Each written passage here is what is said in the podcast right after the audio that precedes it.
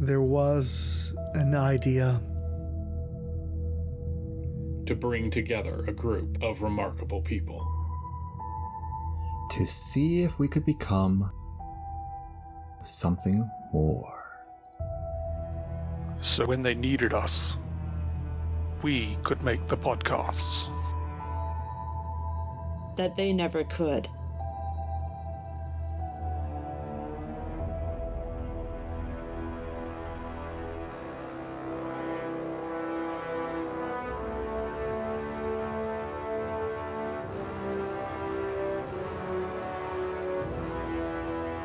In time, you will know what it is like to cross over. To feel so desperately that the comic is right, yet to fail all the same. Dread it. Run from it. March 2021 still arrives.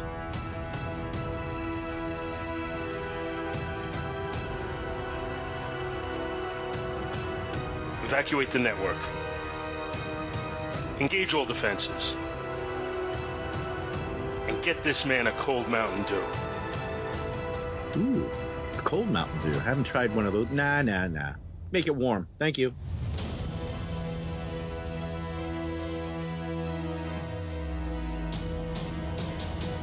Fun isn't something one considers when podcasting an event. But this does put a smile on my face.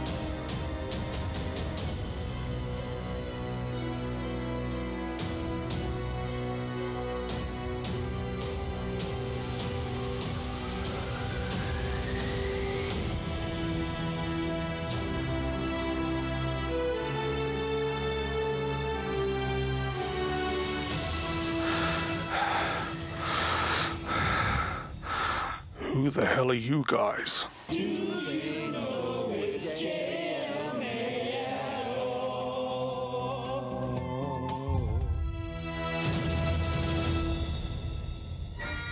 The Merry Marvel Marching Society. We don't know where we're going, but we're on the way. A podcasting crossover mega event in the spirit of JL May. Coming in March 2021. Covering Marvel's fall crossover event, Acts of Vengeance. A cabal of evil threatens the Avengers and the entire Marvel Universe. Doctor Doom, the Red Skull, Kingpin, Doctor Doom, Magneto, the Wizard, Doctor Doom, the Mandarin, and Doctor Doom have banded together to pit Earth's mightiest heroes against foes they have never faced before. An array of heroes face enemies they are totally unfamiliar with. But who is secretly pulling the vengeful Cabal's strings? And can the Avengers take down the true mastermind before his hidden scheme succeeds? Featuring podcasts from Third Degree Burn, Back to the Bins Avenger Spotlight, Coffee and Comics, Comic Book Time Machine, Doom Speak, Fanholes Podcast, Fire and Water Podcast Network, Head Speaks, Into the Weird, Justice Not Entirely Dissimilar to Lightning, a Thunderbolts podcast, Longbox Crusade, Married with Comics, The Quantum Cast, Resurrections, an Adam Warlock podcast, Rolled Spine Podcasts, and Views from the Long Box. Marching its way to your favorite podcatchers and hosting sites in 2021. Act of Vengeance, a true story.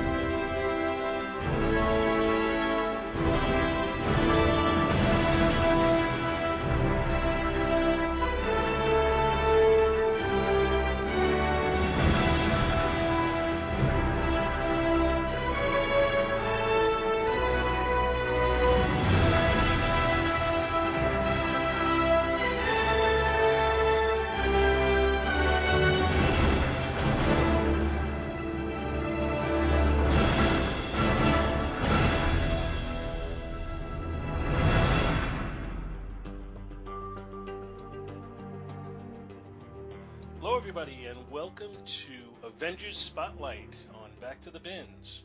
I'm Paul Spitaro, and I am here with Mr. Scott H. Gardner, who is muted. Well, I, I wasn't looking at porn. and we are joined today with Fanhole's Derek Crabbe. Hey, what's up? I, I totally was looking at porn. So good, good for you.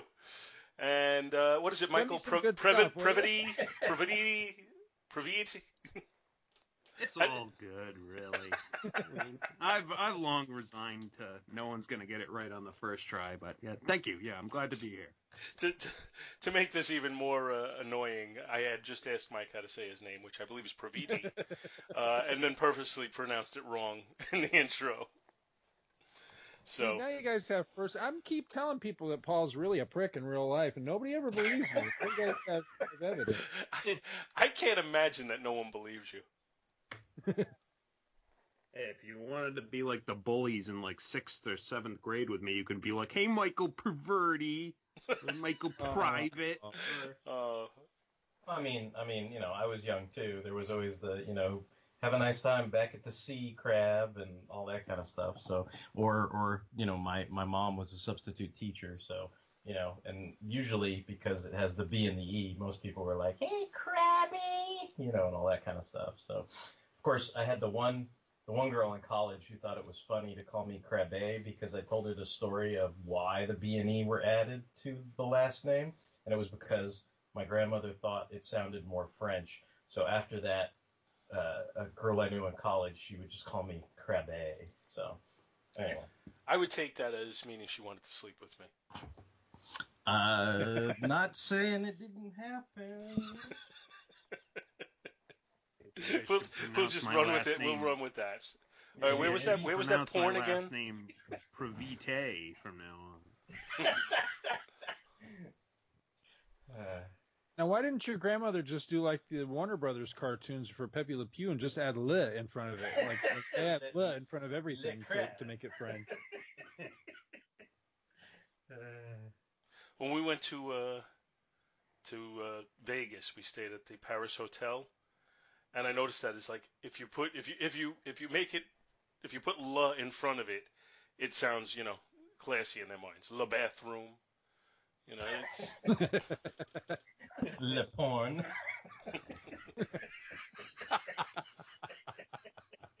I'm not looking at porn. I'm looking at lip porn. Oh, okay. Oh, okay. Never mind that. Swankier. Carry on. that's that's so sophisticated now. So in Lip, theory, boy. in theory, today we are kicking off the Acts of Vengeance major cross major podcast crossover. Uh, but I say in theory because, as we were discussing before we started to record, there really isn't a release schedule for, for this particular event. So the podcasts that are covering it aren't necessarily going to be released in order of the story. Yeah, so I- it's going to be up I to have- you as the listeners to organize that. I, I have no idea. I know I know we recorded ours a long time ago, and there'll be a Thunderbolts episode the first week of March, and there'll be a Daredevil episode the last week of March. So you could look forward to those on our Blogspot network, what have you. And then I just kind of told Paul it's the Merry Marvel Marching Society. So far as I'm concerned, anything that gets released in March is fair game. So. Well, what I would suggest is when, you know, if, I, sh- I was going to say when, but if you get a total list of each show and what they're covering, uh, you know, I, I would put it on the uh, Facebook page. So this way, if somebody listens to this and wants to follow up with the other shows, they'll know where to look. Yeah, I've got like a little a little um, what is it like a little HTML for for the blogs if people want it. Like I I think I sent it to the group and it's in that that podcast sharing folder. But you can you can actually just copy all that and it's got all the shows. I don't know that I necessarily put like what they're covering because that could change. But I, I basically said the participating shows are you know these shows and it's just a hyperlink to like all their you know whichever site it is. Is each one mentioned in the uh, in the in the commercial that we did? I think I got everybody except for uh, unpacking the power pack because I think I think they wanted to participate, but that was bef- that was after I had finished the trailer. Okay, well, I'm going to put the trailer on here so people will have that list of shows from there and then unpacking the power pack. Now we're all set. Woo! So, so now, speaking of Acts of Vengeance, that came out at a time when I was not really actively collecting comics. Uh, and I've never, although I, I have had the desire to, I've never sat down and got it in chronological order and read through the whole thing, uh, which I'm tempted to do now. Uh, but you know, I, I, know conceptually what it's about, and I've read several issues from it. Uh, but again, never read it from beginning to end. Uh, am I unique among the four of us? I know for me, like I was, th- this is, I, I I don't know if I'd say it's my heyday of comics, but I mean, 1989, like that. I mean, I was definitely buying everything I could, and and especially when you know, I at this point I was still easily lulled into the whole event syndrome, you know. So this this event in general kind of has a soft spot, you know, as far as you know, like the when I started. Head. Yeah, yeah, yeah. when when I started reading comics, you know, like and and and I did read. I I, I would say, I mean, there might have been a few issues of things that I didn't immediately buy off the stands, but I mean, f- for me back then, like I was buying titles that I normally never would have touched. So it's kind of, it, I think, in some sense, like some of these crossovers opened my eyes to like other titles in the Marvel universe, like say like Cloak and Dagger. Like I don't think I would have picked that up of my own accord, but I think because of the the crossover, you know, triangle label in the corner or whatever, it was like, oh, okay, I'll pick this up to see what's going on. And I I, I just thought it was a like I don't know, it may be giving it too much credit, right? But I, I just thought it was an ingenious idea, and it definitely hit me at the right age and right time. Like I think now a lot of the times, or, or when you get older, you know, you kind of go, well, how many times has Daredevil revealed his secret identity? Like nothing's original, and you get kind of, you know, grumpy or whatever. But when this came out, to me, this was like a new and original idea, and you had all this cool stuff that I think I've held dear for a long time, like you know, Spider-Man with the Captain Universe powers, and you know, the the whole kind of cabal that Loki assembles, and all that kind of spoilers you know, like that kind of stuff, right? Like, so you're you're just kind of like, oh, this is super cool, or or you know, when when uh, you know, Magneto goes after the Red Skull, you know, there's there's a lot of great moments in this, and then and then if you like all the creators that are involved, I mean, you know, there's there's great work from John Byrne, there's great work from you know McFarlane, there's great work from you know Sal Buscema, there's you know there's there's all kinds of people that were working on the titles at the time. So like for me, I, I'd say I almost would say I bought all of this stuff, at least from the comic store. If not, there, there might have been a few of these like off the stands. Like for for our Daredevil episode, for example, I don't think I bought 275 when this all came out, but I did buy 276, and then later, you know, I bought 275 as like a back issue or something like that. So there's there's a few things like that where I didn't have the whole story, but I got the general idea. And I think if you just follow like say the the Avengers titles, like you get the main brunt of the the storyline if you wanted to kind of put some of those other titles off to the side. Mm-hmm. I mean, I think that's how they arrange all the omnibuses, like where it's like all the big Avengers titles and all the main plot points and everything are in one omnibus, and then I think they have like another omnibus that's like, you know, I, I don't want to call them ancillary, but you know, it's kind of like, oh, here's you know Cloak and Dagger. Here's you know Power Pack. Here's you know there there were other titles that participated in the event and were impacted by the event, but didn't necessarily you know feel the main brunt of the storyline. They just kind of felt the ramifications that were reverberating throughout the Marvel universe.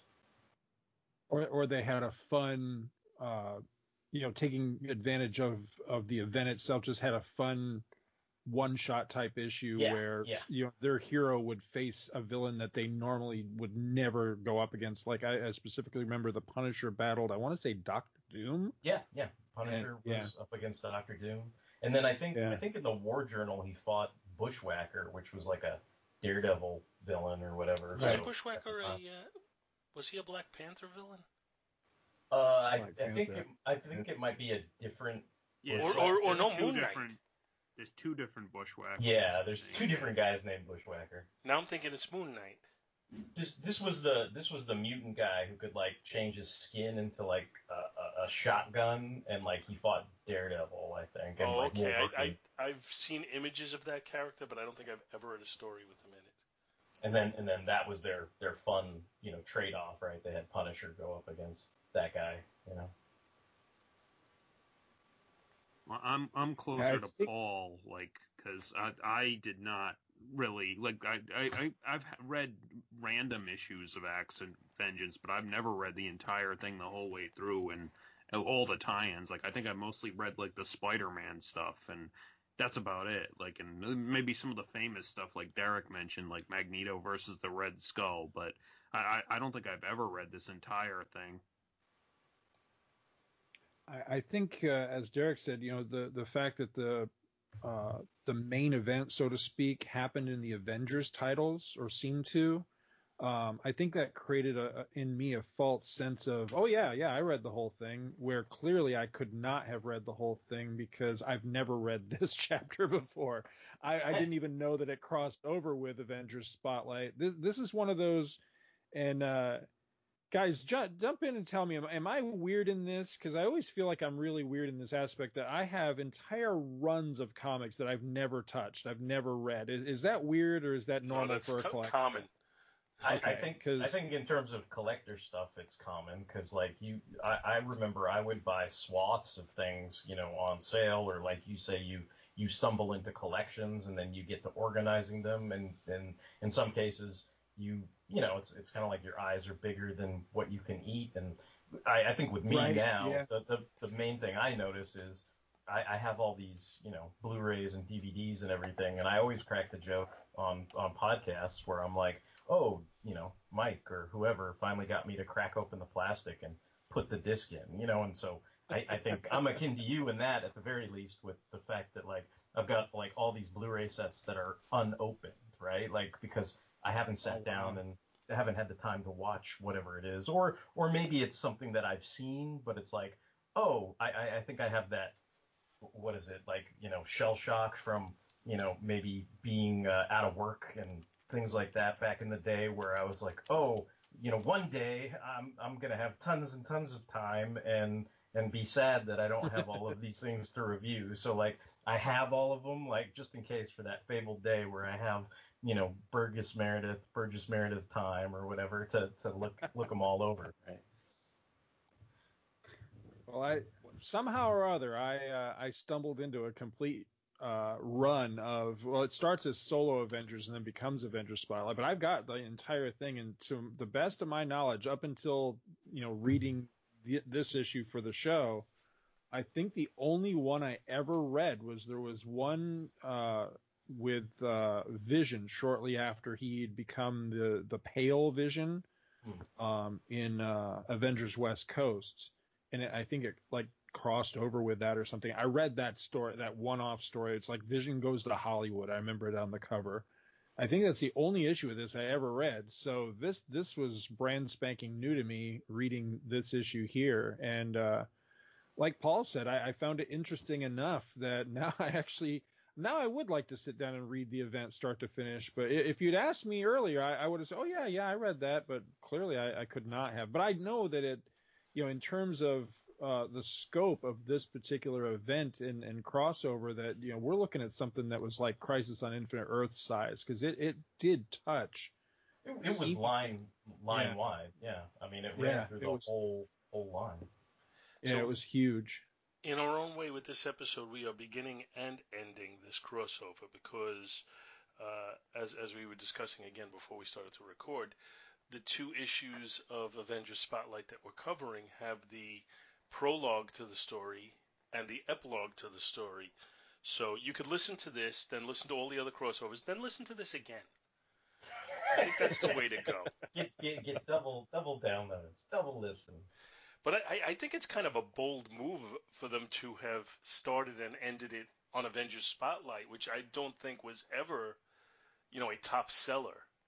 Oh, but see, see, this is this is where I can tell you because I am the bib fortuna of little kids in this equation. I'm I'm the weak-minded fool, right? Because because I bought like all of these issues, and because of that, like not only did I buy all the tie-in issues to Avengers Spotlight, but I kept buying uh, Avengers Spotlight after this. Like like I So I you were the- exactly their target. yeah, yeah, yeah, pretty much. I mean, I mean, I don't know that it lasted very long. Like sometimes, sometimes the the sales bump, you know, it's like sometimes the bump only lasts for the crossover, and I I see in my my you know little kid you know collecting career or my memories of what issues I purchased, I can see I'm like, oh yeah, uh, you know, maybe two or three months after the crossover ended, like I kept I kept buying this, you know, and then at some point, you know, I, I did eventually stop buying it because I think I, I think I was enticed because the the crossover had Madcap and I knew who Madcap was and I loved him. And then I think after Acts of Vengeance they introduced which I thought was like super cool at the time, but probably everybody now writes like disparaging articles about. But like Hawkeye got like an armored costume, and I was like, wow, that's cool, you know. And I, I just kept reading those. But I think, and and then the other thing too is, I, I do kind of get annoyed when people are like, oh, Hawkeye's never had a solo series, and I'm just kind of like, solo Avengers, you know, like that. That's you know, I'm kind of like, he's had a, an ongoing book for, you know, for this whole time. So I, I think I appreciate it on that level too, because if you like if you like Hawkeye and you like the Avengers, I mean, yeah, other characters get featured, but I think I, I would say the majority of issues spotlight Hawkeye. Yeah, that's the way it always appeared. I think I shocked you, Derek, when I told you I hadn't read all of Spotlight, of Avengers Spotlight. You know, being the Hawkeye fan that I am, but yeah, yeah, I think I think I've only read like assorted issues of. I I I, uh, I revealed the poser that you are. You, you didn't. right. You, you your Hawkeye cred has has drastically fallen because you haven't One read day. all the solo When, Avengers. when I when I have this Meredith time like right, you, right, I'll- yeah, yeah. When, when, when you when you have that time.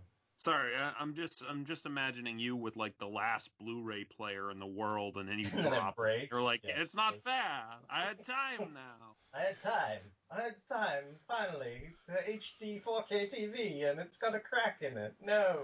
I just Yeah. I just imagine you like you know the video stores are all like decimated, and when you finally find one, it's only got them on beta. Well, we, we, we certainly can find some lay porn on beta somewhere, so I think we'll be okay. So we're- we're right back where we started. Yeah, yeah. All right, so why don't we take a look at the? I mean, I guess the first issue we have has two stories in it, and then the second issue has two stories, but the first of which really has nothing to do with this. So we're only going to do the second story on that. So why don't we start with the first story now? Okay. Um, so the the first issue that we're covering, which is the the prologue, is Avengers Spotlight 26. It was published by Marvel. The cover date was December 1989, but the on sale date, it's going to fool you, it was September 12th, 1989. The cover price was a whole dollar. The page count was 32 pages. Uh, the story is called Tales from the Vault, and the editor is Mark Gruenwald. The writer is the late lamented Dwayne McDuffie. Penciler is Dwayne Turner. Inker is Christopher Ivy. Letterer Richard Starkings. Letterer Jack Morelli. Colorist Paul J. Becton. And the cover credits go to Keith Pollard. In I'll, I'll just kind of read the synopsis for both parts of the story. They're kind of short and sweet. But in the first half, the wizard and the rest of the Frightful Four are locked up in the vault, a prison for supervillains. A mysterious man appears in the wizard's inescapable cell and gives him his costume and weapons and the means to escape. The vault's guardsmen soon find themselves overwhelmed with escaping criminals thanks to the wizard, though one of the guardsmen manages to get an SOS out before communications go down. And then in the second half, Iron Man arrives at the scene of the breakout and starts subduing the escapees. Hawkeye also shows up and believes Iron Man is the cause of the breakout, seeing as how he caused the last one during the Armor Wars. And the two Avengers eventually resolve their misunderstanding, apprehend more criminals, and get the guardsmen to safety. And that's kind of the short, sweet synopsis of Avengers Spotlight issue number 26. I just want to say I, I feel horrible that I completely forgot that Dwayne McDuffie had uh, had passed away because I was thinking about him after reading this. I'm like, I wonder what he's up to today, and I hadn't had a Mm. chance to look it up, and and I'd completely forgotten he passed away. As I look here at his Wikipedia, as we record this right now, we're just a couple of days away from the 10th anniversary of his passing. Yeah. That's, that's Yeah. such Ten shame. years already. Wow. Yeah. yeah. he was uh, he was a hell of a writer. I really liked Yeah. his stuff. Yeah, he he was he was a little innovative. Uh, you know, I, I believe he he was the one who uh, started damage control, Mhm. which which answers a question that you know everybody has when they read these things as a kid. Like, you know, where, what, how is that city not devastated? You know. Uh, but yeah, I, I really enjoyed that. You know, the funny thing is, since I had never read this before, I almost had the retroactive uh, connection to it because it reminded me a lot of the breakout story they did at the beginning of New Avengers. Ah. Which by then I was a bitter, grumpy so and so. So I'm like, I've seen all this shit before, and it's See, when this one came out, I was the bitty grumpy, bit bitter Mm. grumpy so and so. I had I had mellowed it with old age by the time the breakout story came. Well, this is this is a pretty. I mean, I don't know. For me, this is a pretty impressive breakout. I mean, the people that are involved in it, like you've got Griffin, and then Angar the Screamer. There's Scarecrow before he really lost his marbles. They've got Armadillo, Mr. Hyde, Electro, and then you know, of course, the Wizard is like the main. You know, because he's going to go on to become one of the main cabal that that uh, you know is sort of the I don't know the the the master slash servant of the lackey, who of course is eventually you know revealed to be Loki, the you know the real mastermind behind the whole scheme, basically to destroy the Avengers. But I mean, and and what's kind of cool is like you, you talked about damage control, and it's like you know McDuffie, I mean, you know, he, he certainly doesn't miss a beat, right? Because he's he's got a, a fun little cameo of damage control. You know, there's a mention for damage control in there. So if if you were picking this up for the first time like I was, and then you were picking up, you know, Avengers Spotlight, you'd also see the reference to damage control. And I think by then I had at least read the first damage control miniseries. So that, you know, that's something that may entice you to then go out and seek out the second damage control miniseries, which of course is an Acts of Vengeance tie-in, right? So he's he's kind of doing double duty, you know, selling. He's he's really selling hard, you know, all the different, you know, crossovers and events that are going on within the, you know, the, for a prologue. I mean, it's it's got a lot of branches for you to to go check out if you if you had the interest or if you were intrigued to do so. Oh, absolutely. Um, how familiar are you guys with uh, Dwayne Turner, the artist in this? I was familiar with him from Power of the Atom for DC. I really like Okay. his stuff on Okay. that. Okay. He's he's kind of infamous to me because he drew a single issue of uh, the Marvel Transformers comic, uh, number 68, and it's one of the like one of my least favorite issues, like art wise. Like he was not suited to Transformers like at all, and well, like it's not it's, it's not fair, man. Jim Lee did the cover like yeah.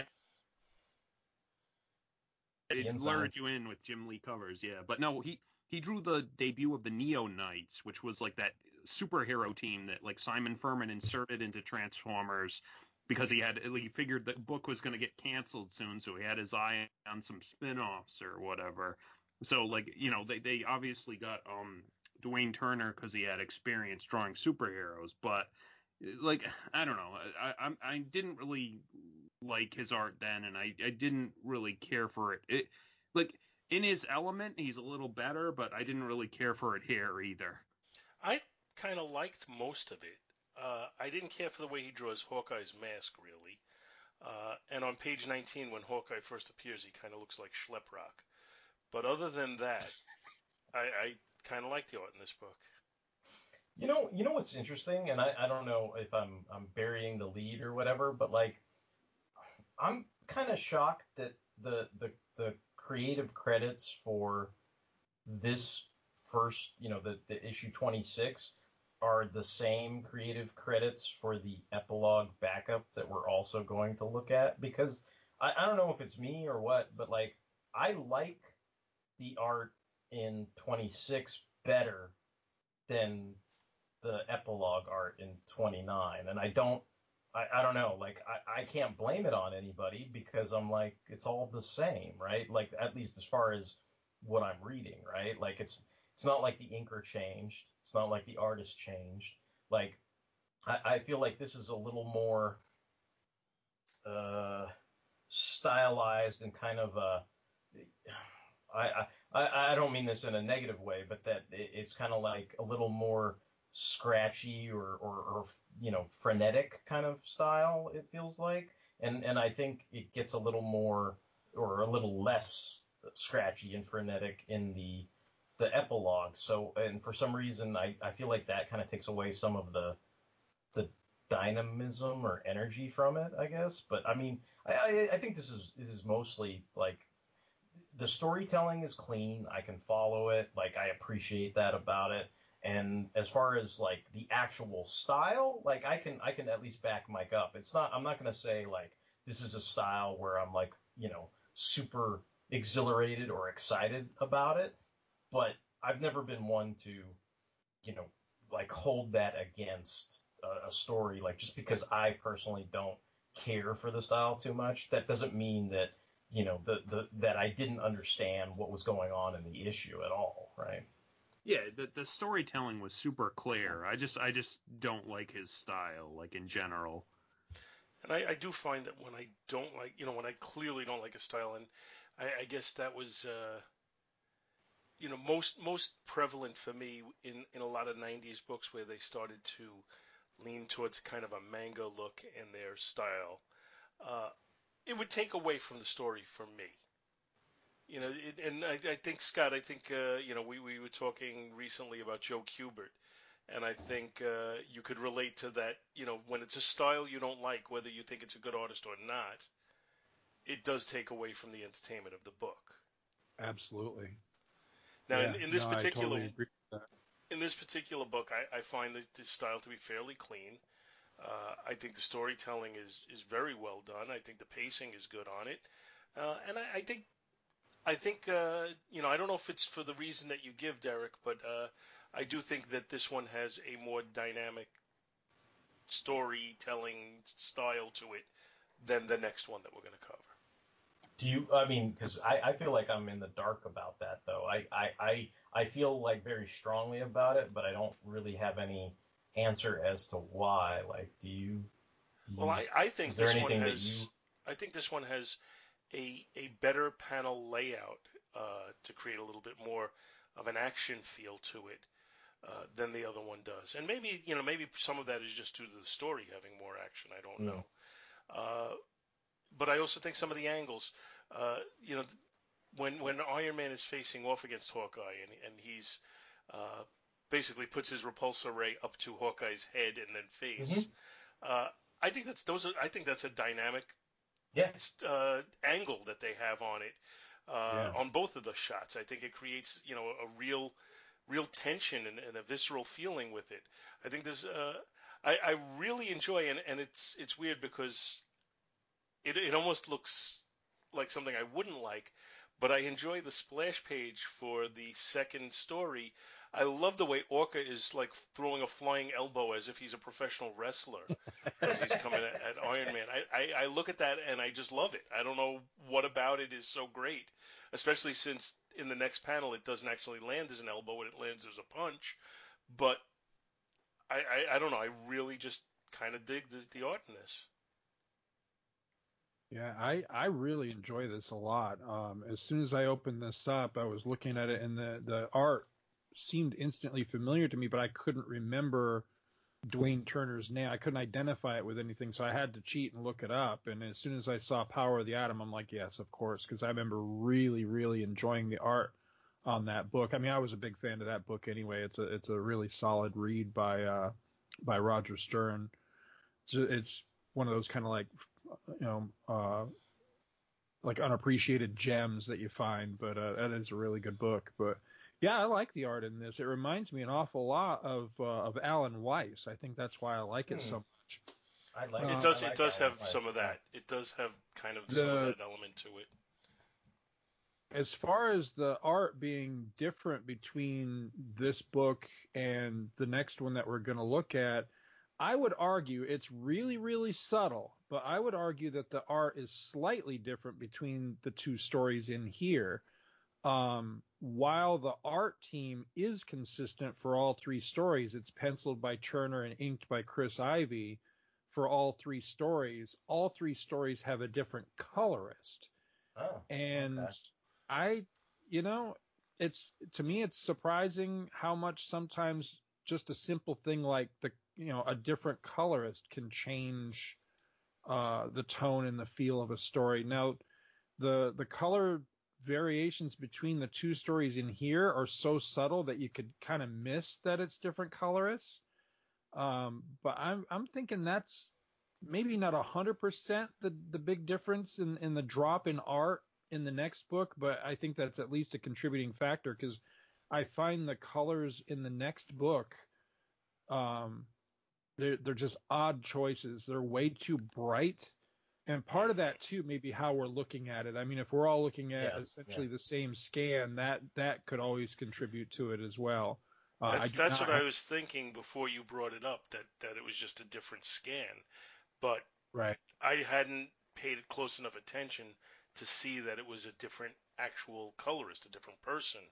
Uh, so so it may have nothing to do with the scan. I, I wish I had a uh, physical copy of the book in front of me right now to, to compare them. Uh, but I, I definitely agree with you that the the the tone of the of the color in the second book is so much brighter, uh, and the Yeah. colors are deeper, and it, it it makes it look more cartoony to me. Uh, yeah, it's it's way oversaturated with the colors. Yeah, and I think that I'm not sure what the term would be. That bleed, I guess, Mm. diminishes the art somehow. It just you doesn't think- seem as clean. Do you think that bleed makes the the ink lines thicker somehow? Because that's I don't know. That's the only thing to, to me because I, I, I think when I look at the the follow up story, I, I'm missing that whole kind of sketch kind of you know what I mean? Like Yeah. like that that's lost somehow. And I was kind of like, how did they lose that? And I I, I think you make a good point because I don't I don't know enough about it. Like maybe the way the process worked back then. You know maybe the what uh, is this still dot matrix and all that kind of you know four color type stuff like maybe maybe it does have an impact on the inks i don't really know but the, the, something about it just seems less precise or less i i, I don't know like unless the you know maybe chris ivy was was you know trying something different you know like that's the only other thing i could think of Now, uh, just kind of switching over from the art to the story a little bit. Uh, we we had a conversation very recently, Scott, Bill, and myself, uh, where where we were talking about lesser powered villains who rely more on brain power than uh, than physical prowess, and how I like when they pose when they present them as a real threat. And in that regard, I really like the way the wizard is presented in this book. You know, Yeah. they, they- you know, they they were immediately just kind of dismissing him as you know smallish and you know that he, he can't do anything, and and you know in the background they're like, well, you know, he's the last time he escaped before they even got him in the cell, uh, you know, and and then when he gets his his suit, he basically just takes out this guardsman easily, and I, I really I really enjoy that aspect of the story. I, I like that too because you know while the the big tough villains are you know can be cool and can be fun to play with and fun to see them beat up and everything you know when you're when you're dealing with so many different power levels of heroes it, it kind of falls into that you know there's always a bigger fish syndrome where yeah they may be pounding hawkeye but are they going to be able to pound Wonder Man, for example, that sort of Mm. thing? But when it comes to brain power, you know, there's, you know, if you get the right one, like say the Wizard, you know, there may not be a whole lot of heroes that are that much smarter than him, you know, and if he's dealing with an average Joe like Hawkeye, you know, you can see Hawkeye being outsmarted by him and, and that sort of. So that I like that sort of thing. I, I think that's exciting where, uh, you know, you you have kind of that mis, mismatch of power sets. Uh, I, I, I think sometimes too with like even the very I don't know the the motivation of this crossover because I I think the whole thing was they were like oh last summer we did a big X Men thing. So they were like this summer we're going to do a big Avengers thing right? And and that was their their approach uh, I mean at least in the gestation stages but kind of maybe peripherally saying like look the wizard is is on par, right? I mean, he is the leader of the Frightful Four, right? He's the Mr. Fantastic counterpart. Like, yeah, you could say like Mr. Fantastic's powers aren't all that great, but he obviously is one of the smartest guys in the Marvel universe. So if if Wizard can at least stay at the same table as Mr. Fantastic, like, I mean, I, I always feel like people you know, I, I think the longer the Fantastic Four has run, the, especially with all the events and the terms of, you know, maybe, you know, people tend to think, okay, well, there's a waning popularity for those characters, but that doesn't diminish the threat of the, you know what I mean? Like that doesn't that doesn't make the wizard, you know, like he's part of the main group of villains for a reason, you know, like and and once he it's like he's dangerous without his armor. Like once he gets back his suit and all his gadgets, he's even more dangerous, you know? So it's like that that kind of stuff I, I usually appreciate. And I think that's why, you know, when they did the new Avengers thing, I, I'm usually like the grumpy old man going, Wait, what? Jigsaw broke Spider what? Like Yeah. Jigsaw can't break Spider-Man's arm. You know, it's like what?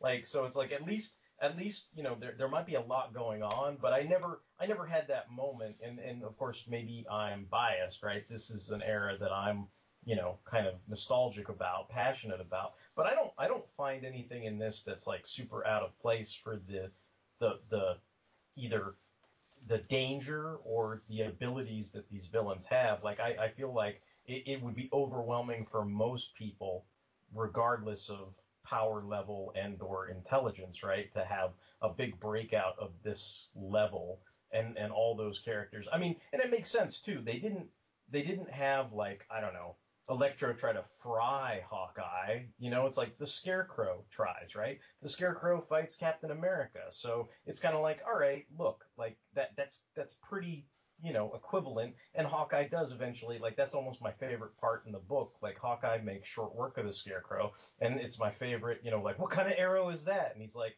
it's the if i shoot you in the chest it'll make a nasty hole arrow you know like i love that line so it's like it's it's a lot of fun and it's kind of before you know i don't know they turned scarecrow into this very kind of uber dark kind of ghost rider villain or whatever so so it's it's kind of fun to see him you know, before he went down that road too. And then um, I would be remiss if I did not mention, give a shout out to our buddy Luke Giaconetti because Yetrigar has a cameo in this. And who's that big giant, like tall person that they they accidentally come across in the middle of this uh, breakout is Yetrigar, and that was like this big woolly mammoth kind of guy who fought Godzilla. So it's like it's kind of cool that they they kept him around, and then I think he fought like the West Coast Avengers or something. But that's that's why he's locked up now because he's I think he was like buried, and then he fought the West Coast Avengers, and then they sent him to the wall. So I, w- I was kind of like I know the wizard's a big part of Acts of Vengeance, but like I was kind of not surprised that like Dwayne McDuffie was trying to put the wizard over because I feel like he he did that in his Fantastic Four run too. Yeah, like yeah. he must have a soft spot for the wizard. It's it's hard to believe that he's a character that originated in the uh, Strange Tales run with Human Torch, which was so lame. Uh, and and if you rem- if you actually read the issues that he was in back then, he, they were lame. Uh, Was but he was more like the Riddler back then, wasn't he? Where he'd like put like the torch in some like brain teaser situation Yes, or yes, something. that's, like, that's exactly the way. In, in his first appearance, he, uh, he he tried to like outsmart him by doing something, and the Invisible Girl kind of, you know, f- fooled the wizard because he didn't know she was there, and there was like things floating and stuff, and he just started to freak out. It was it was really kind of lame, but it's still kind of you know he he has become a very cool character, and uh, was it McDuffie that was writing it or I can't even think. When when they they did the uh, when they had the offshoot to the Fantastic Four where they you know they were had kind of a school of young people almost like a, a little mini X Men thing going. Oh, going. Future Foundation. Future That- that Foundation, was yeah, and they had a, a clone of the wizard. Yeah, Bentley. Yep. Yeah. Uh, that uh, Hickman was writing. it. Yes, that yes, you got it. And I, I, I, I actually enjoyed that back at the t- you know when they when they did that. I wonder if they were looking to maybe ramp him up or, or, or maybe ramp him back to, you know, a place of prominence because I, I just got to thinking about something and I, I looked it up to make sure I was right and I am. So if you look at the cover to the collected edition of Acts of Vengeance, the cover to that book is actually uh, was originally that piece of art was originally the promo poster for Acts of Vengeance, which I have. I don't have room to display it. It's huge, um, but I was you know I was familiar with it because I own it. I got to thinking, I'm like, isn't the Wizard on that poster? And he is. So you've got all these heavy hitters, all these big Yeah. name guys that you would expect for an event like this, like Doctor Doom, Magneto, uh, the Mandarin, the Kingpin, but uh, the Wizard is also one of the villains that's represented there. So that that's pretty cool. So maybe they were trying to, you know, bump him up or bump him back up to being one of the heavy hitters again. Yeah, because he's he's definitely one of the. I mean, he goes on to be one of the inner circle in this whole event. He's not just you know kind of shuffled off to fight Cloak and Dagger or something because they've never fought before. It's like he's he's one of you know sort of the orchestrators of the whole thing and goes on to fight like the Avengers and everything.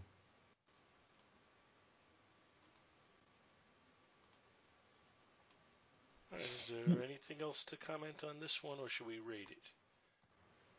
Um, I, w- I was just gonna say, I thought it was, well, maybe not odd, but it, it seemed a little out of place. That there, there's that one scene where like the Molten Man shows up in the vault Yeah, and like yeah. sneaks up on Hawkeye and like Iron Man like one shots him or whatever, and I was just kind of like, I was trying to piece it out in my head. I was like, was like J.M. DeMatteis like trying to reform the Molten Man and Spider-Man at that point yet, or like I wasn't, I wasn't, I couldn't work the timeline out. Like, Uh, I'm trying to because I don't know. Wasn't that in the 150s or 160s of Spectacular Spider-Man? Yeah, like, was that, yeah, that, that might have been- 1989? Like, yeah, it's so I- it's close, but I, I this might have been before that.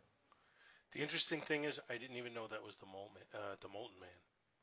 I, I wasn't I sure. I wasn't sure who that was. I didn't think it was. I really didn't. Just based on the art, it kind of looks like he has a, a headband or some sort of like open faced headwear on or something like that. Plus, it looks like he had boots. So I really didn't think it was him. But I looked it up. According to the Marvel Wiki, that's him. So I was kind of shocked by that.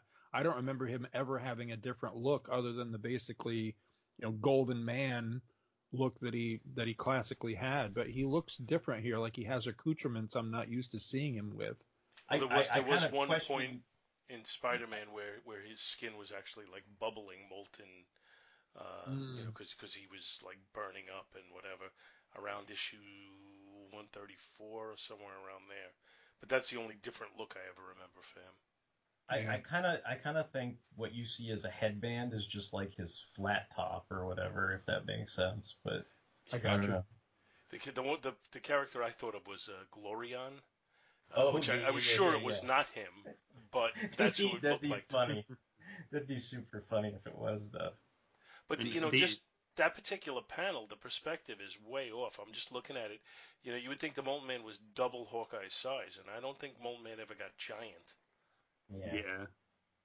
Uh, the the only other thing I wanted to mention was uh, the continued like like uh, Tony Stark always uses the same excuse, like when he wants to like you know throw people off his identity again, where he's like you know oh no no like this that was the last Iron Man, like I fired it, like I'm a new Iron Man. Like, well, see, I was I was surprised him on that. I, I, was surprised he didn't try to use that excuse on the guardsmen because the guardsmen are like, "Hey, you you totally dicked us over the last time you were here, Iron Man." And I was like, "Why isn't he pulling out the whole, hey, that wasn't me." That was the last guy, you know, and then eventually he does it with Hawkeye. You, you know what I wanted to ask you guys about was, um, is it is it me? Like I, I kind of thought it was weird. Like I, I know sometimes Marvel, especially, they'll try to, you know, it's like Scott, Jean, Clint, you know, Tony. They try to call everybody by their first name and, you know, make it a little, you know, I guess, you know, that that's an era of realism where you're not always calling people by their code names, especially if you know them personally and stuff.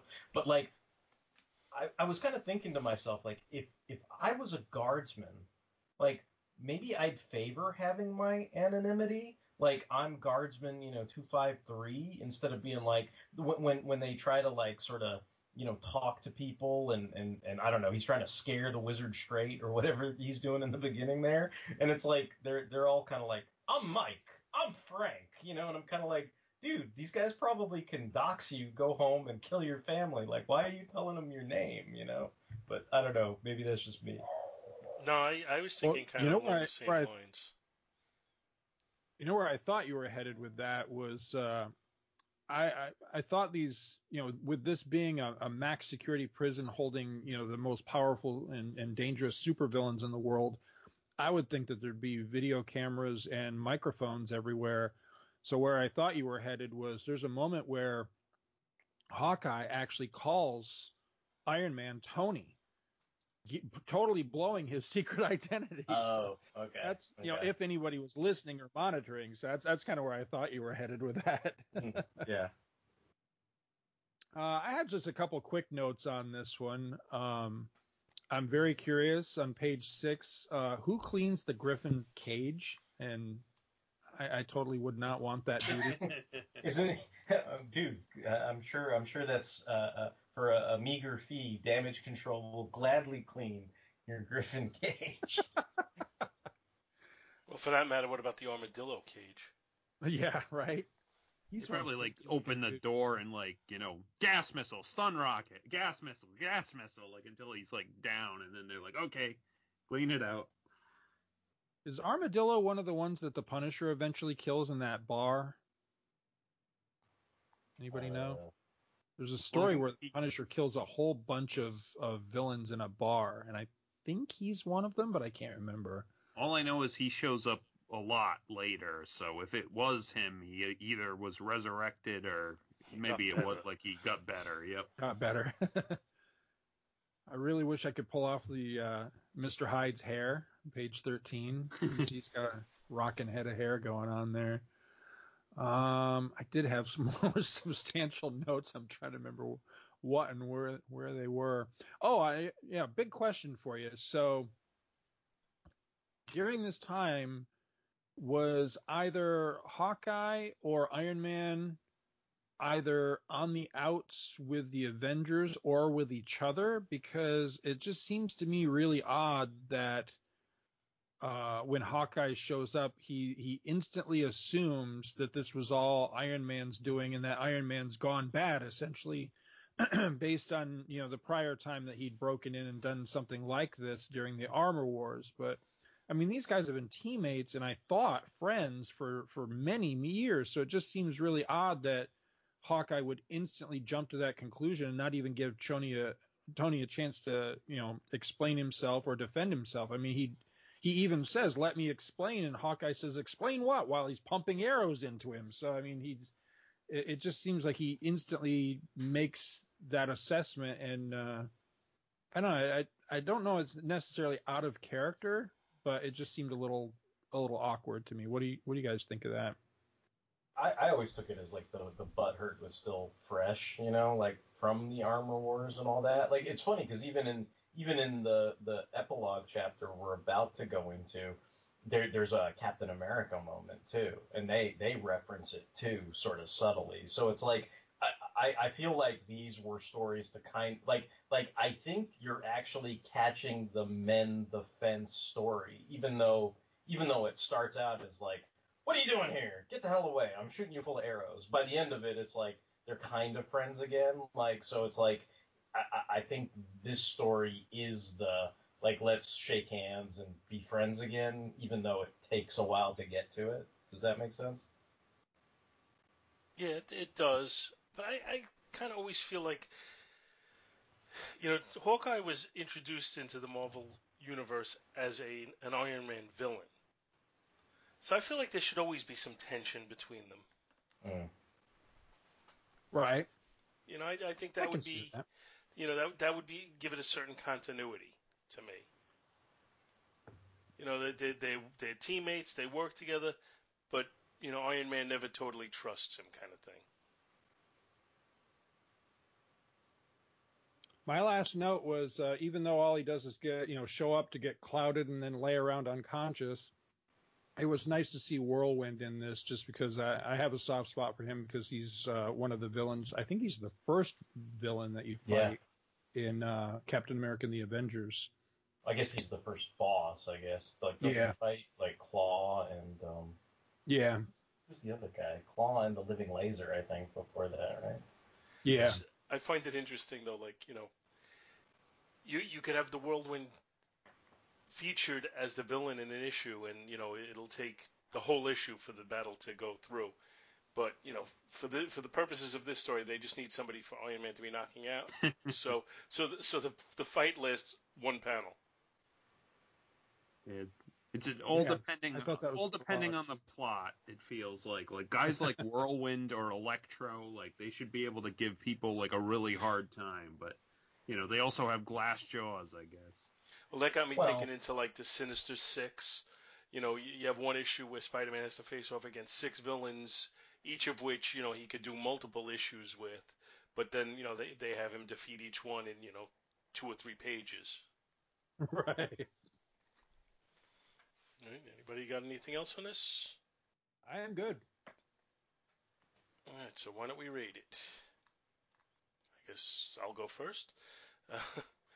Uh, I kind of like the cover. I think it's pretty dynamic, and I would want to pick it up based on it. I think it's both characters look pretty good, although I don't know about the spatial relationship between them if it really makes total sense. Uh, but beyond that, I, I like that. I like the shadows of the villains coming towards them.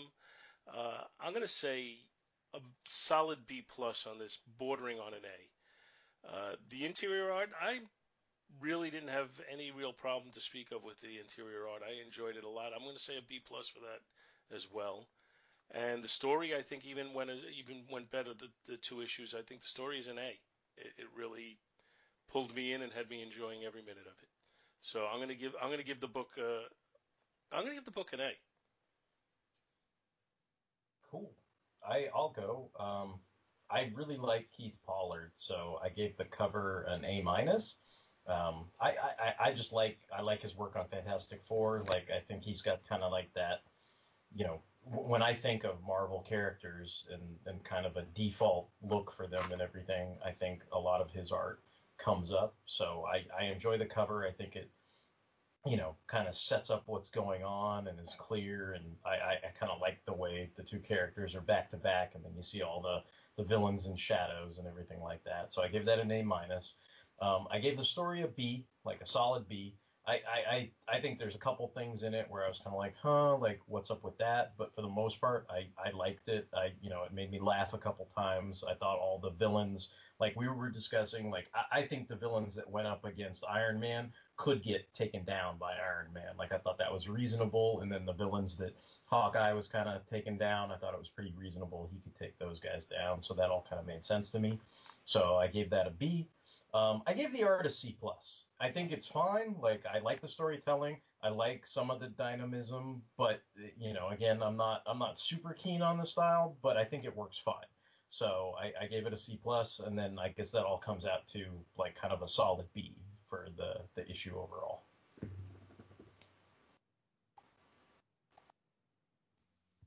Um, I would, I'd give the cover a solid A. I like the cover. I mean, it's two of my favorite Marvel characters back to back. I like the whole like spotlight motif on the cover. Almost it's like they're almost in a spotlight with the villains like advancing on them. Um, the story was yeah, like Derek said, like a solid B. Like it, it wasn't anything I thought was like you know super spectacular or anything, but I you know it was solid. I liked you know, Dwayne McDuffie's a, you know, very respectful of continuity and people's power levels and stuff like in character management in general. Like, so there was nothing like too off. Um, the art though, like like I said, I, am not a big fan of Dwayne Turner's style.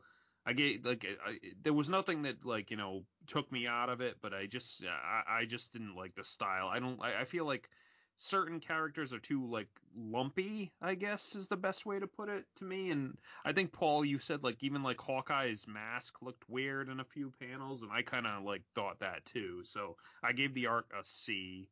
So like it would probably average out to about a B altogether. Okay. Um. Well, I guess I'm gonna be the harshest one on the cover. I love me some Keith Pollard, but uh, I wouldn't have even known this was him if it wasn't signed. Um, I, I, just, it's not the best work of his I've ever seen. I, I think Iron Man looks pretty good. I like that he's actually leaner and svelter on this cover than he is uh, through the bulk of the book because I thought he looked a little clunky uh, in certain areas on the interior. So I think Iron Man looks fine. Hawkeye looks pretty good except for his face. His his face just looks weird. He looks like he has a big nose and he's kind of I don't know, he's got like old man face or something. He just looks kind of funny.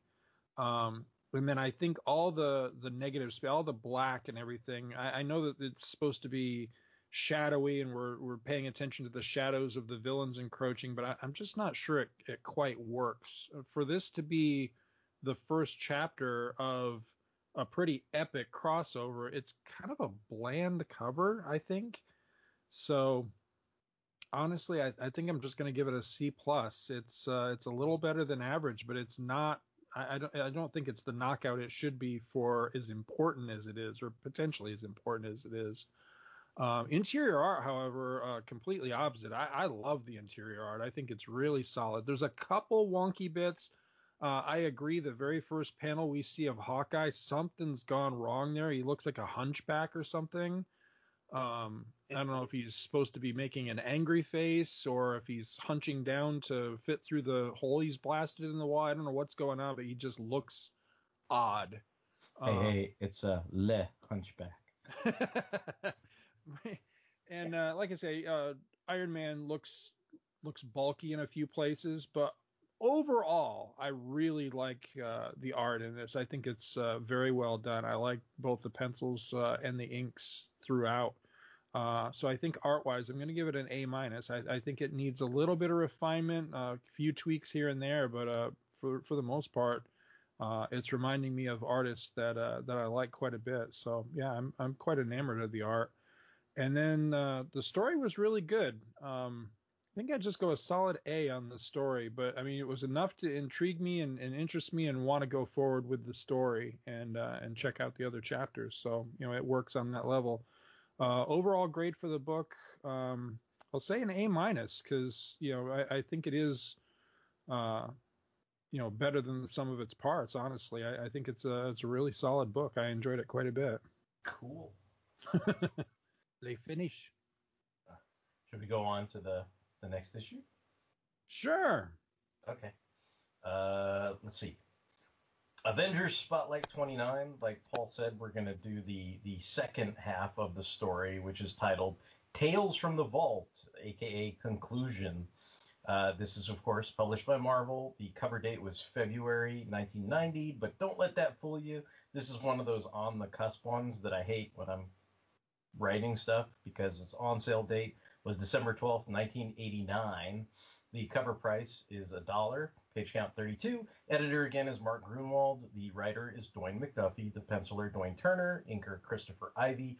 Letterer Rick L. Parker. Colorist Michael Rockwitz. And the cover credits are Rick Leonardi.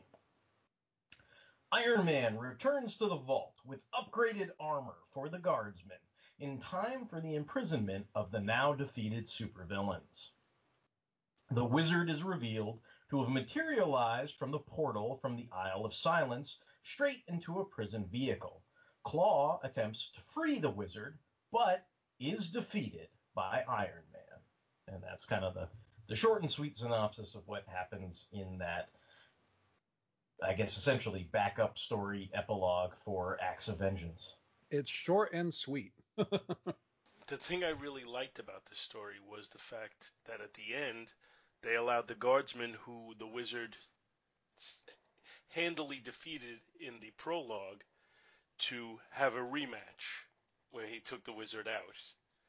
Of course, now part of that is due to the fact that he had the new and improved Tony Stark uh, level guardsman armor, but just the same, it was kind of cool. And then you know, he when the wizard argued that it was just the armor, he he took the armor off and just punched him out without it. Ho- hopefully, there were no cameras uh, recording him then. I just wanted to take note of uh, the appearance of uh, one of me and Derek's favorite lamos, the Flying Tiger. Yes, the Flying Tiger, the the arch nemesis of Spider Woman.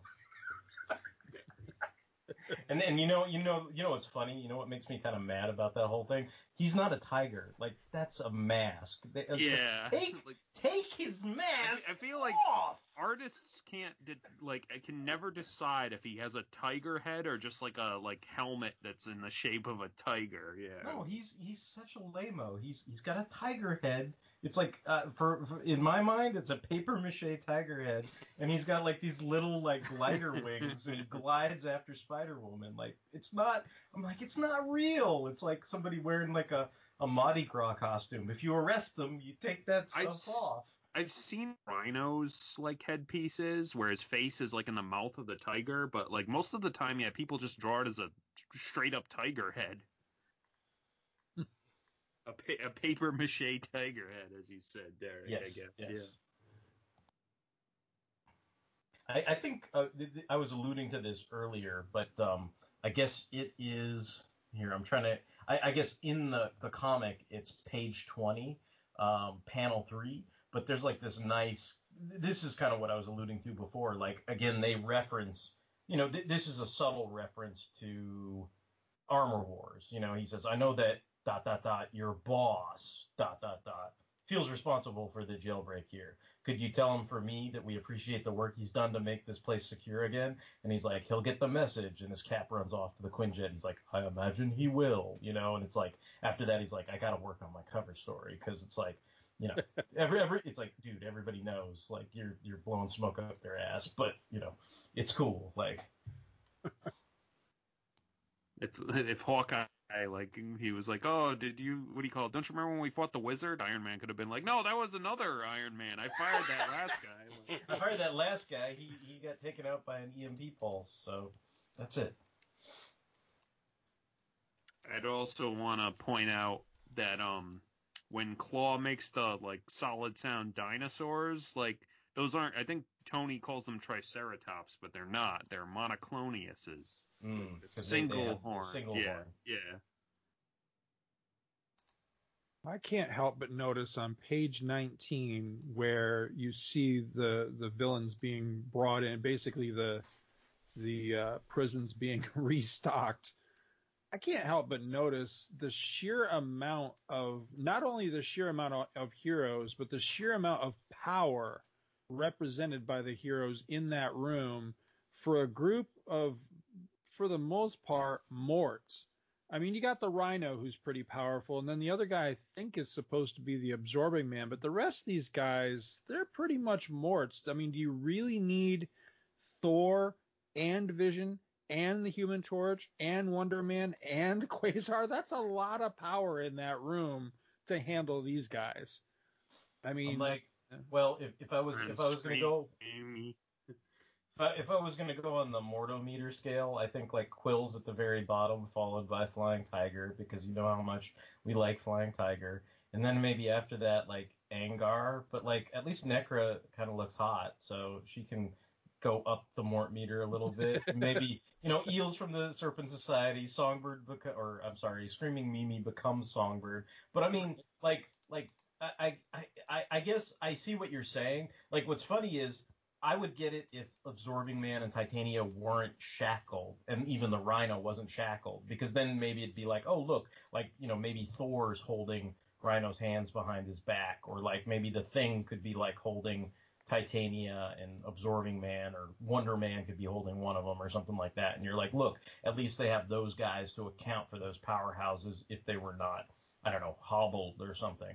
But I kind of feel like Absorbing Man's got those shackles because he's just a dude, right? Like he's not he's not powered up and he's not, you know, trying to, you know, smash anybody basically, right? But I mean, you know, I guess I guess it's better safe than sorry. You know, better to better to have a ghost vision just sitting there and not need him than to, you know, need him and not have him. Nice, nice visual touch that I don't think is mentioned. That the artist, maybe it was in the script, but the artist like put gags on Screaming Mimi and Angar. Like, Yeah, with, yeah. like their mouths are covered, so that's a nice, you know, bit of uh, consistency. Now, who's who's the dude in the back behind the thing with the R on his chest? That that's Quill. He's like one of these lamos from. Uh, he he was a mutant and he was part of the. What the hell did they call them? It was like it, I forget what they called him, but like like John Walker when he was Captain America, he beat the shit out of all these guys because they were lame. But like I, I think they were they were supposed to be like Magneto's like you know second third Z list like mutant liberation guys, but I'm I'm probably butchering whatever their name was, but I think they were all supposed to be like you know uh, like I, want to say they first appeared in like a, a Jack Kirby annual. It's like Cap Annual five or seven or you know I, I don't know which one, but it's like there there were a whole bunch of them, and then He he did have he an ends up- alternate uh, an alternate evil mutant Brotherhood of Ev- Evil Mutants. I think it was in Captain America Annual Number Four. Yeah, Uh, so he, he that that guy, I think this guy Quill, he eventually joins that alternate group or whatever.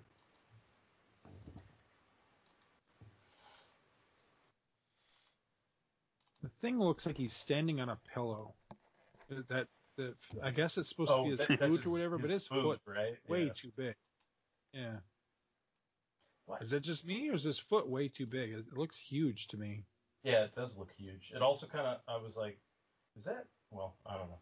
I, I'm kind of like, why is his, wait, his boots white? But I don't know. I, I forget what they looked like at this time, but it's kind of like, okay, he's got a white boot. Okay.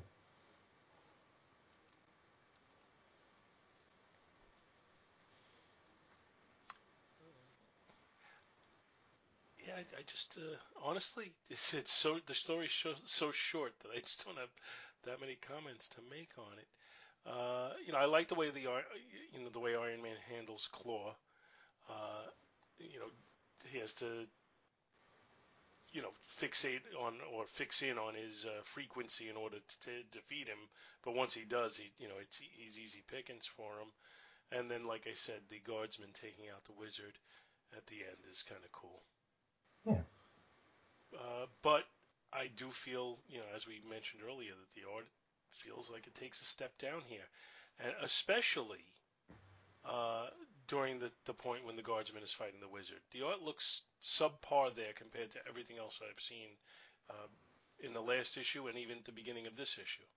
It, it almost looks like it, it reminds me of like you know a golden age story you know like like the kind of punch that like you know superman or batman would have given somebody in the golden age where like there's no there's no detail on their faces you know at all you know? It's like it's like can you even tell the wizard has a beard almost you know? It's like it's kind of like that funny thing where you're like you know haha i've punched you. But it, it looks very i don't know generic or they both look like the question fighting the question you know? Like something like that right? Like i don't know I, I, I found I kind of found that scene a little bizarre. Like why why would the wizard like goad that guy like that? Like you know like you wouldn't be so tough without your armor. Like I, I don't know. It doesn't seem Well- like something the wizard would say. But Uh, I, I take it as you know he, he knows that he's already taking a beating from with their uh, costumes on or uniforms or armors or whatever you want to call them. So it's well, take a chance to see if he could do something the other way. Yeah, I mean, I, I, I would imagine he'd try to get any advantage he could, but it, it, seems kind of silly though because it's like they, they have that fight, but then like two seconds later Iron Man walks in. So it seems like to me like even if if Frank got uh, you know messed up by the wizard, Tony would just come in and be like zap, and then that would be the end of it too. So. I don't know. The only way I can I can headcanon it is that the wizard did this for a specific reason that we don't see here. You know mm-hmm. that that he's maybe he's wanting a good look at the guy under the Part of a bigger armor. plan, Yeah, yeah.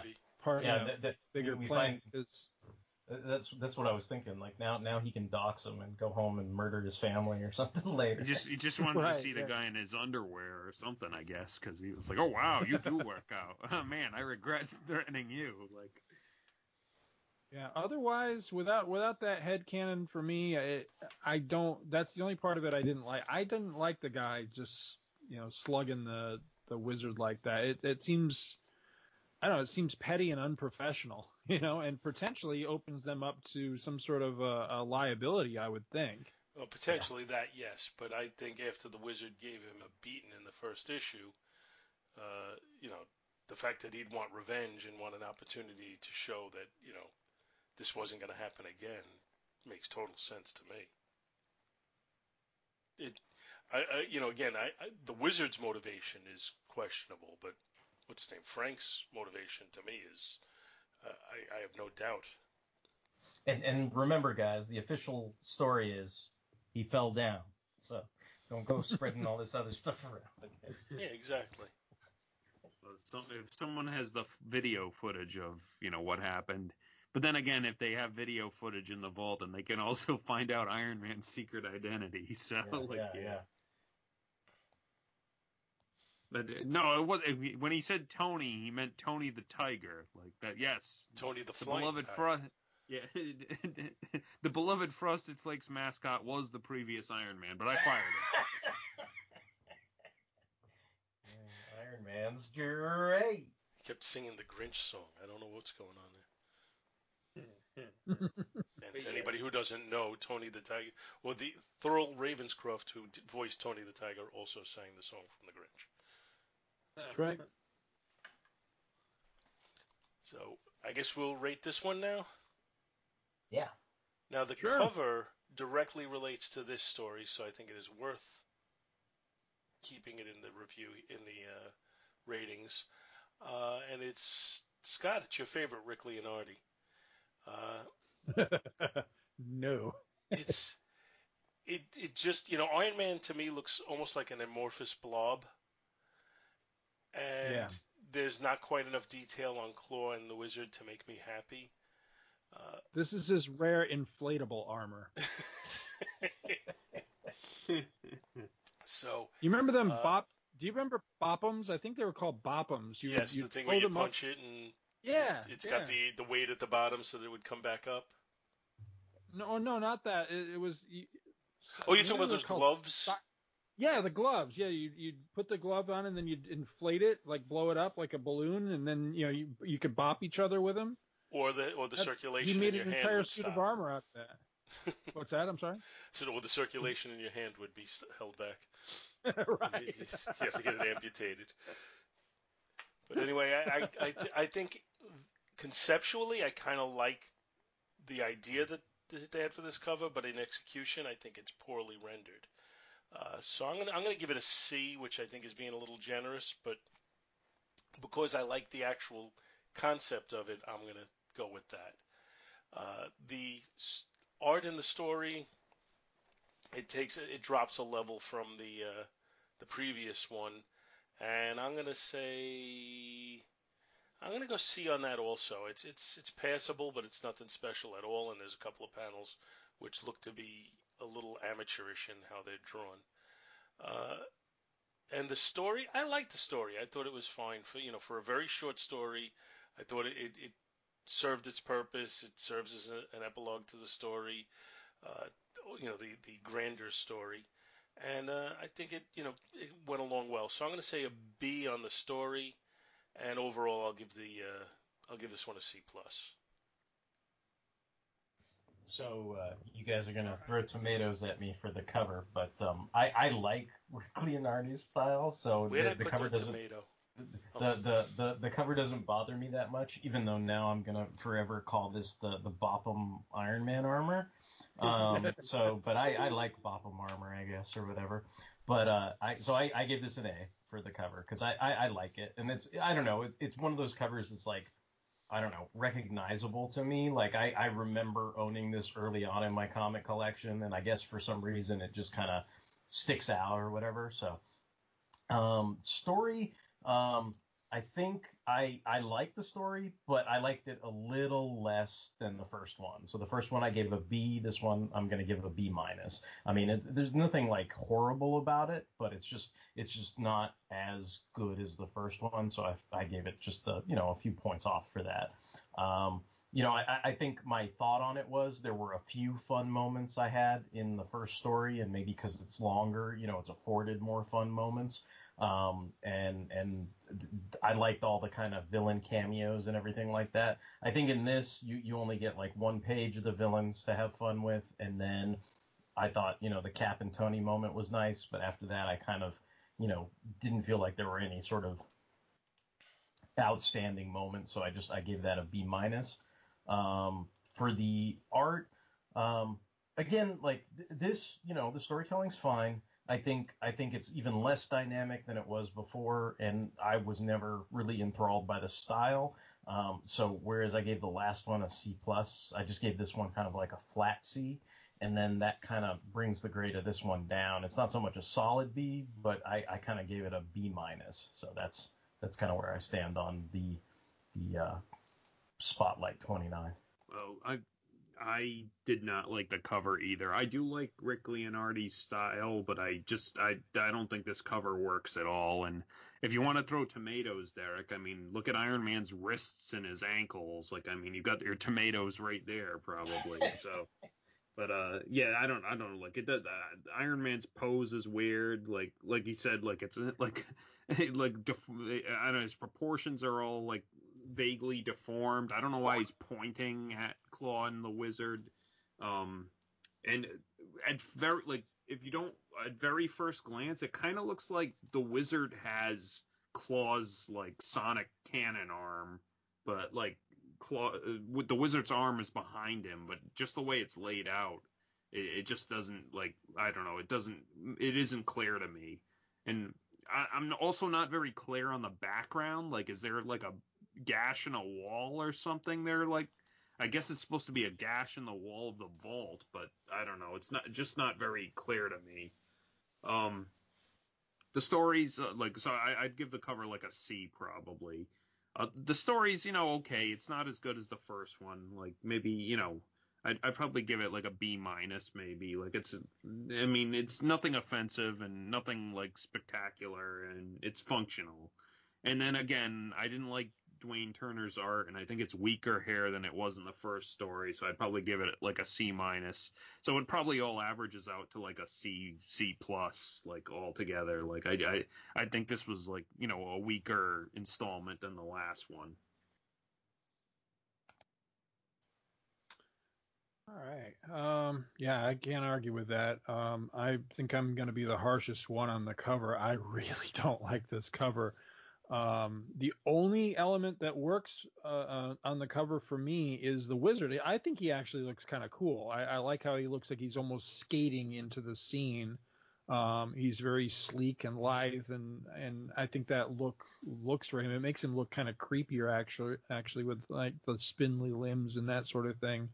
Um, but the rest of it does not work. Uh, Klaw has serious Dur face coupled with the look of his headpiece and his helmet and everything, he, he just looks he looks ape like or something. It's just really strange looking. And then uh, Iron Man's armor. I had to look it up because I could it was bugging me. I could not think of the name of those things. They're called soccer boppers. That's what they were called. I don't even know if they make them anymore. uh, but they they made them when I was a when I was a kid. They were just these big round inflatable gloves that you'd slip onto your fists and then you know you could just beat the hell out of each other we used to use them you know when i was a kid you know we used to you know, as kids, we we put them on and just you know bop each other with these. You know, they were inflatable. They were supposed to be pretty much harmless, but I mean, you play with them long enough, you can give somebody a concussion. You know? but so Iron Man looks like he's made an entire suit of armor out of soccer boppers. It just looks ridiculous. so yeah, it, it just I'm sorry, it doesn't work. Uh, that coupled with the the gray and and just drab background, um, yeah, it, it just does not work. So I'm sorry, I'm giving this one a D minus, and the only reason it's not an F is I kind of dig the way the wizard looks. The wizard's working for me, but nothing else on this cover does.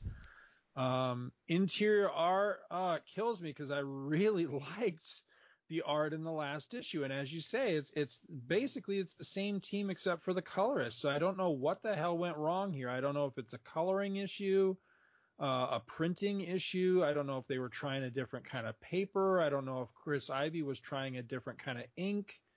I don't know what's going on, but it, it just it it's nowhere near as nice as the art in the prior issue. Um, it's muddy. It's too bright.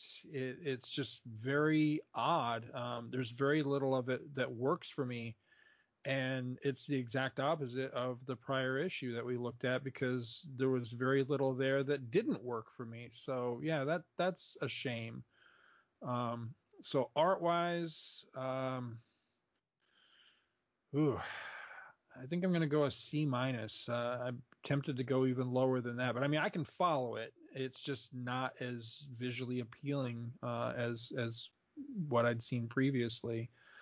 And then the story, I, I really liked the story all the way up until the end. Um, that thing with uh, with Frank giving into his uh, you know baser nature and actually taking uh, the wizard up on the goading and everything, and then knocking the hell out of him. I don't. It, I, I guess you're supposed to be like, yeah, way to go, Frank. I guess that's the feeling you're supposed to have. I have the opposite reaction. I'm like, you know, what an asshole. I mean, that was a very petty thing to do. He should be better than that. I mean, if he's going to work there as a, a security guard in this place with all these supervillains and everything, then he's going to have to develop a thicker skin than this. If he's going to, you know, be taunted by these guys and everything, then he's going to have to learn. I mean, is he going to strip off his armor and want to battle everybody in there? Because that's not going to work.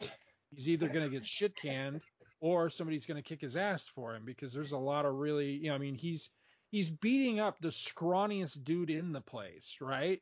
I mean, the wizard's not a fighter. And I'm all for it. Beat the crap out of that guy.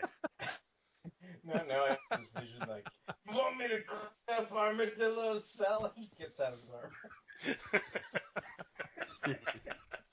and then the last panel of the book is the most confusing to me of all because I don't know why Peter Dinklage wound up in this book at the very end of it.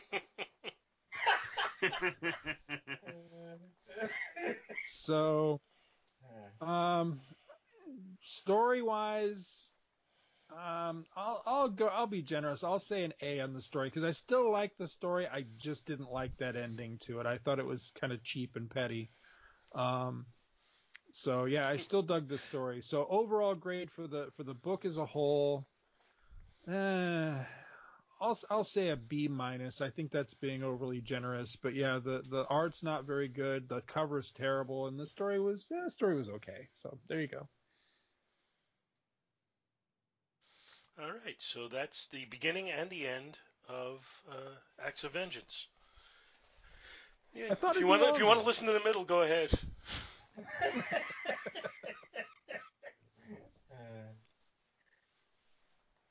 Well, Thanks yeah. For... If anybody, if anybody's curious about uh, what happens with uh, Daredevil, we're we're going to talk about what happens with Daredevil, and we actually cover the first story of Spotlight 28 in our historical segment in uh, Thunderbolts. So there's going to be that one as well.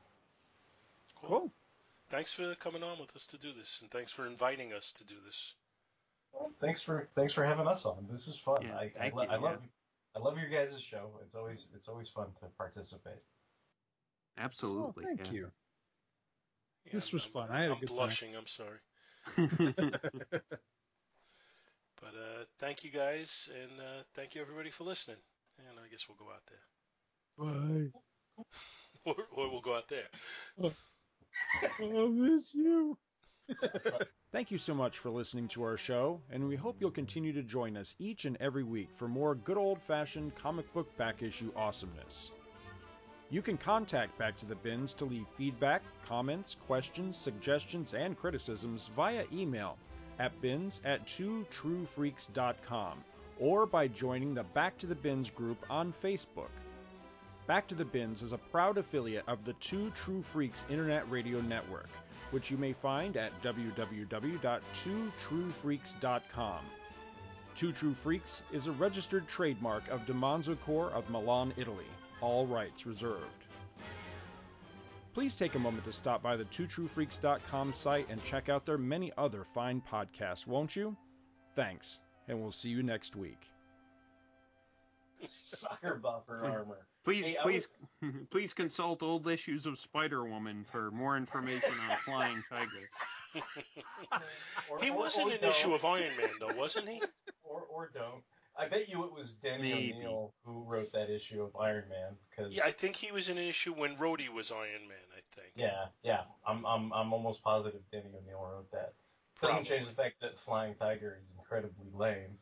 Well, Denny Um, O'Neil, but, uh, you know, there was a lot of hit and miss on Denny O'Neil. Not everything was gold. Fl- You know- Flying Tiger and Willow the Wisp and the Big Wheel can all form a team and still be lame. Like, yeah. You know, if Frank had done that wearing a pair of soccer boppers, it probably.